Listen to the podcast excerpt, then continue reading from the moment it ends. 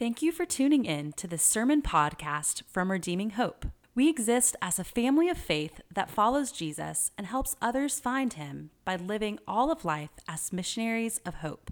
If you want more information about our church or would like to support our ministry, go to our website at redeeminghope.org. Please enjoy this sermon podcast pretty much every year, we take the first few weeks of the year to kind of remind us of who we are as a church, to kind of talk about our vision and kind of break down kind of the different elements of what makes Redeeming Hope our family of faith and what makes us unique, special, and like why we exist. And also, we want to focus on what our like kind of vision is for this upcoming year. So, we're taking three weeks to explore our vision in a series called In Focus. And what we want to do is properly align ourselves together to bring Christ and the hope that he offers to the forefront of our vision here as we begin 2021. And so to get today, we're beginning with this first section of our vision statement, talking about how we are a family of faith. And actually, this idea of a family of faith is, is pretty in depth,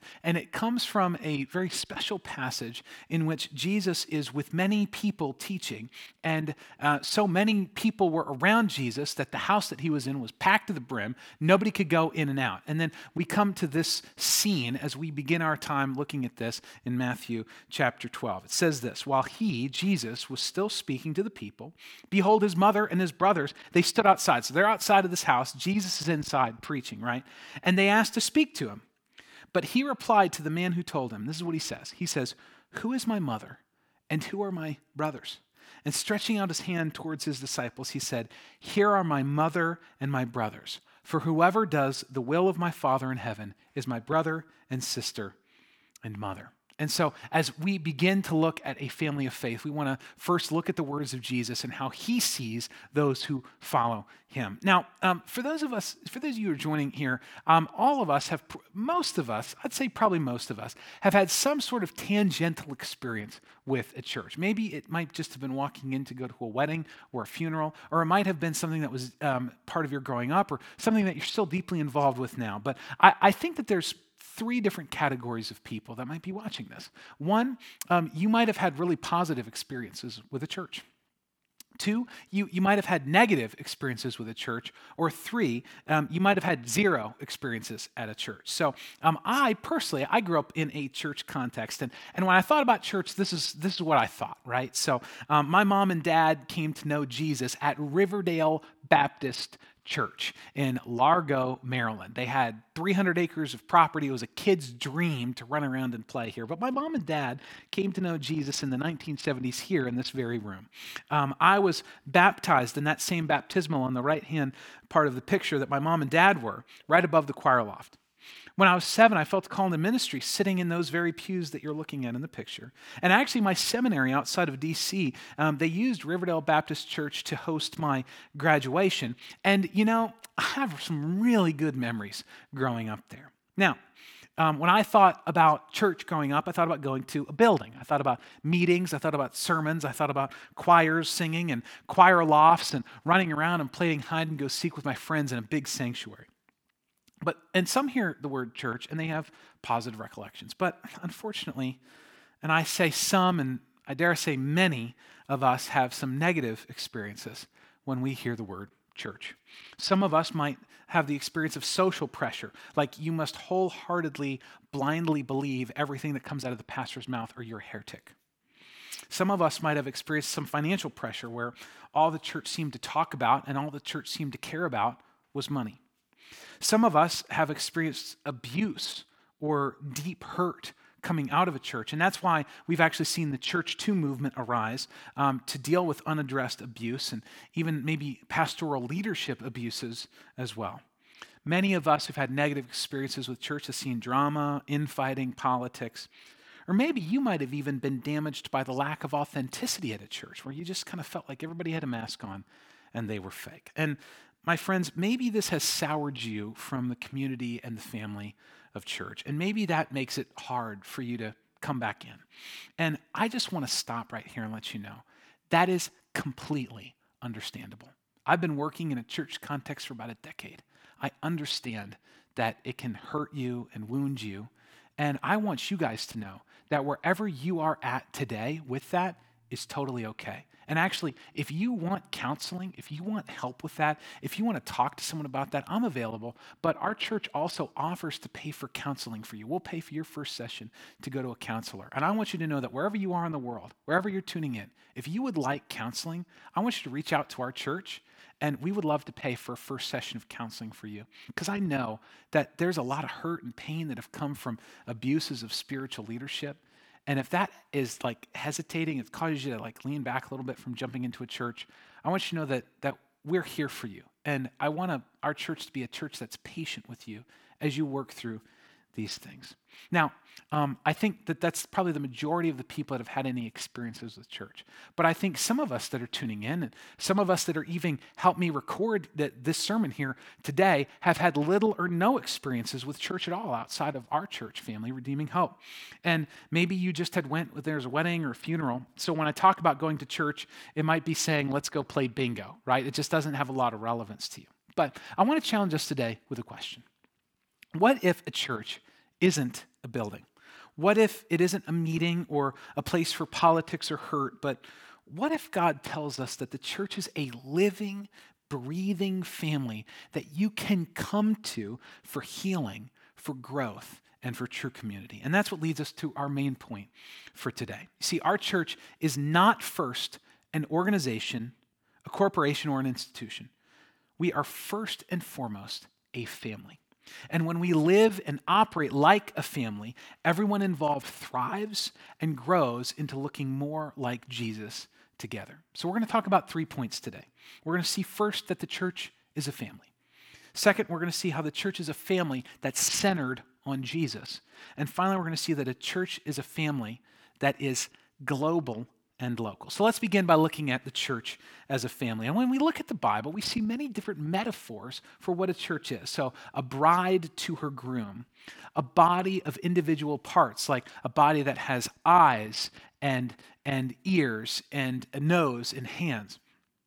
We also see it as being referred to as a living home or a temple, right? Now, all these imagery and these visual metaphors are powerful and very important. But there is another one that is used a few different times in the Bible that really resonates with Rachel and I, and that's seeing the church as a family. And so in the New Testament, we actually see that we are collectively members of God's household together because we are adopted into God's family. Look with me at Ephesians chapter 2, starting in verse 17. It says these words And Jesus came and preached peace to you who are far off and peace to you who are near. For through him, we both have access in one spirit to the Father, right? So, Jesus, through Jesus, we get back to our Father again. Then listen to these words. So then, you are no longer strangers and aliens, but you are fellow citizens with the saints and members of the household of God. So we see that for those who have been reunited with our Father because of our belief in Jesus, right? What that that we actually come back to him and the Holy Spirit helps us with that. And then we are members of God's household and we are brought in to God's household by the work of Jesus. We see the church as a family. But not only that, but we see the church that is a family that is centered on Jesus. It's very important that, that is um, how we perceive this family. It's not a family that's, that's scattered, it's, it's a family that's centered on Jesus. And Jesus' view of his own followers was that of a family. And let's go back to what we read earlier, Matthew chapter 12. While he was still speaking to the people, behold, Jesus' mother and his brother stood outside asking to speak to him. But he replied to the man who told him, Who is my mother and who are my brothers? And stretching out his hand towards his disciples, he said, Here are my mother and my brothers. For whoever does the will of my Father in heaven is my brother and sister and mother. So, what we see that Jesus says here is he says that those who are part of the family are those who do God's will, right? He says, Whoever does the will of my Father in heaven is my brother and sister and mother. So, so we got to understand what does it mean for us to, to do the Father's will? Because that will help us see are we in the family of God? Well, actually, um, in the book of John, he gives us a very clear indication of what it's like to do the work of God or to be in God's will. Look with me at John chapter 6. They said to him, What must we do? People came to Jesus and asked Jesus a question. They said, What must we do to be doing the works of God? Works, plural. And then Jesus answered them, This is the work, singular. The work of God is this, that you believe in him whom he has sent. So to be doing the work of God, to be in the will of God, is to believe in Jesus. Jesus is referring to himself in the third person here. Jesus is the one sent by God. So when you believe in Jesus, you do God's will and you're part of the family. And then we see that we are adopted into God's household by the work of Jesus, and we have actually a shared family inheritance with Christ. We actually get to play a part in what God's doing in the world now, and then we have a promise of a future inheritance, a future glory with God as well. Look with me at Galatians chapter 4. This is what it says. But when the fullness of time had come, God sent forth his son, born of a woman, born under the law, to redeem those who were under the law that we might receive adoption as sons. Remember, sonship, we're now adopted into God's family. This is a family context to this. And because you are sons, God has sent the Spirit of His Son into our hearts, crying, Abba, Father. So you see how now, because we're sons, we have sonship or daughtership with God. He then sends the Holy Spirit to us so that we can call God Dad. And then we see at the very last sentence so you are no longer a slave, but a son. And if a son, then finally, listen to this, then an heir through God. So we now have an inheritance. We have promises of God. Actually, what we see is that everything that is true of Jesus is now true of the follower of Jesus as well. Just as God spoke out of heaven and said to Jesus after he was baptized, "You are my son with whom you are my beloved son with whom I am well pleased." We see that those who all of those who follow Jesus, we are adopted as sons and daughters. We are loved by God and he is pleased with us. And really all of this centers our our, it, it, being in the family of God centers around what we do with Jesus. Going back to that, do we believe in him whom he has sent? And what we do with Jesus determines whether we are in the family of God or not. And then finally, we come to our last point, which is where we'll spend the rest of our time, is that the church is a family that is both global and local. So, first, I want to talk about how the church is a global family. We look at Ephesians 1. This is what it says. And God the Father put all things under Jesus' feet and gave Jesus as head over all things to the church, which is his body, the fullness of him who fills all in all. What we see is that Jesus is Lord and King over a new people, over a universal and global church that expands over millennia. So if you choose to follow Jesus, you become part of the, what we like to call the capital C church or the big C church. This idea that, that, that you join in the same church, the same movement that Jesus inaugurated, that Paul helped start, that Peter and James and John helped start, that you are actually members of that same corporate body, corporate entity called the church, which is global and universal. And you can go anywhere, you can do anything, and still be a part of a global church. And so that's why we see that he, he, Jesus is the head of his church, global. But we don't just see church as global. We also see church as a local family. And so I just threw up a few passages up here just to help us see that the church is referred to as global, but it's also referred to on a local or even a micro level. Look with me. We see the church in Jerusalem. There's a church in Antioch. Paul writes the, the letter of Second Corinthians to the church of God that is at Corinth. And finally, we see that churches even meet in homes. Give my greetings to Nympha and the church in her house. So, what we see as we look at the, the, the early New Testament is that churches would meet in homes, they would meet in local gathering spaces, they would actually meet in Jewish temples, because that was one of the largest covered buildings that you could meet in. And even um, very wealthy people who chose to follow Jesus, you would meet in their courtyards, right? So, there's churches is not dependent on a location. Rather, church was a people, and there was individual churches that Paul wrote to. And in fact, most of the New Testament is built by letters of Paul writing to different local churches, addressing different local church family needs. And they were being started all the time. Every city that the Apostle Paul went to, He would see people choose to follow Jesus, to believe in Jesus, that Jesus was the Messiah, to obey by making Jesus Lord and King over their life. And then what would happen is a church would form, a church would begin to form, and then Paul would rewrite them letters and actually send other people to help form and shape this family to grow it into something beautiful. And so you could never, uh, so, so, so, so you cannot meaningfully, and this is, I want, I want you to hear me say this.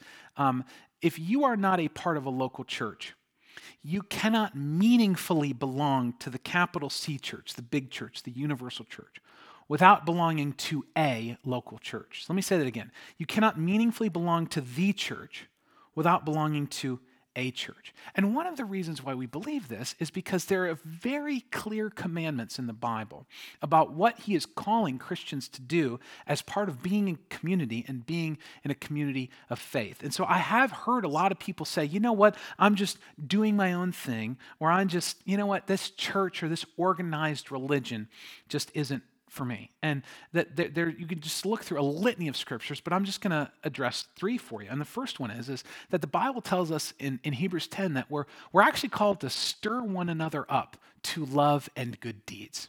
So we're actually supposed to build relationships with one another and to help one another, to encourage one another, to kind of coach one another on towards loving and serving one another. Now, how in the world can you do that if you're not connected in community with other people that believe like what you believe? You just can't do that. You can't stir one another up to love and good deeds unless you're in a local family of faith. Next, we see is that we're called to bear one another's burdens. This is Galatians 6. This is saying, look, like we're called to, life is tough, life is difficult. We need to be known and loved and valued in community so that when tough times do hit, we actually have a family that can come around us and help bear our burdens with us. I've had a friend just this week had someone, his girlfriend, one of his girlfriend's um, grandparents die. And so we talked on the phone as they are driving down to this funeral, and I got a chance to pray for them. Now, if, if that person isn't in our church, if that person isn't in our church family, if that person isn't in consistent relationship with us, then I would have never have known that that happened. Uh, if we wouldn't have been talking on the phone, I would never have, have even known to, to pray for them. So you see, bearing one another's burdens requires us to be in intimate community where we know one another.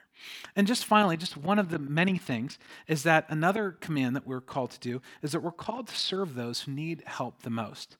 And actually, in 1 Timothy 5, um, Paul is writing to his friend Timothy, and he says, Do not forget the, nid- the widows in need who are among you. And so, in order for us to be able to serve one another, we actually have to know what's going on. Like, we have to be in proximity in order to know if someone needs a meal, if someone needs groceries delivered, if they contract COVID 19 and they need some help. Like, we need to be in proximity with one another so that we can serve one another, especially those who might be in need. So, I was thinking about, like, what a best way to put what does it mean to truly be a part of a family? And, you know, a couple weeks ago, Rachel um, finished a two year um, nurse practitioner degree. And so we had this wonderful celebration. Um, we had to do it in our house because of the, the coronavirus. But um, Rachel's parents had quarantined, Rachel and I quarantined, and they came down to join us and stay with us for a week. It was pretty amazing. And I love my in laws. They love Jesus.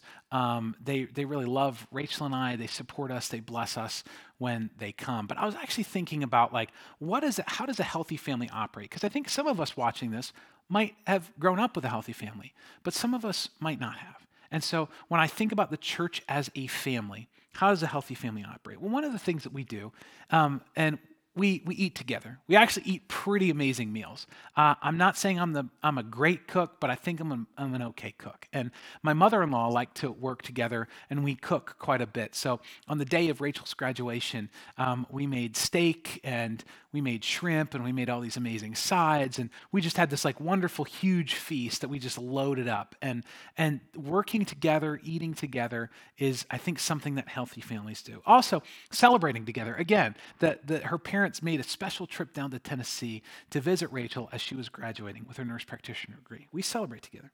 But we don't just celebrate together, we also grieve together.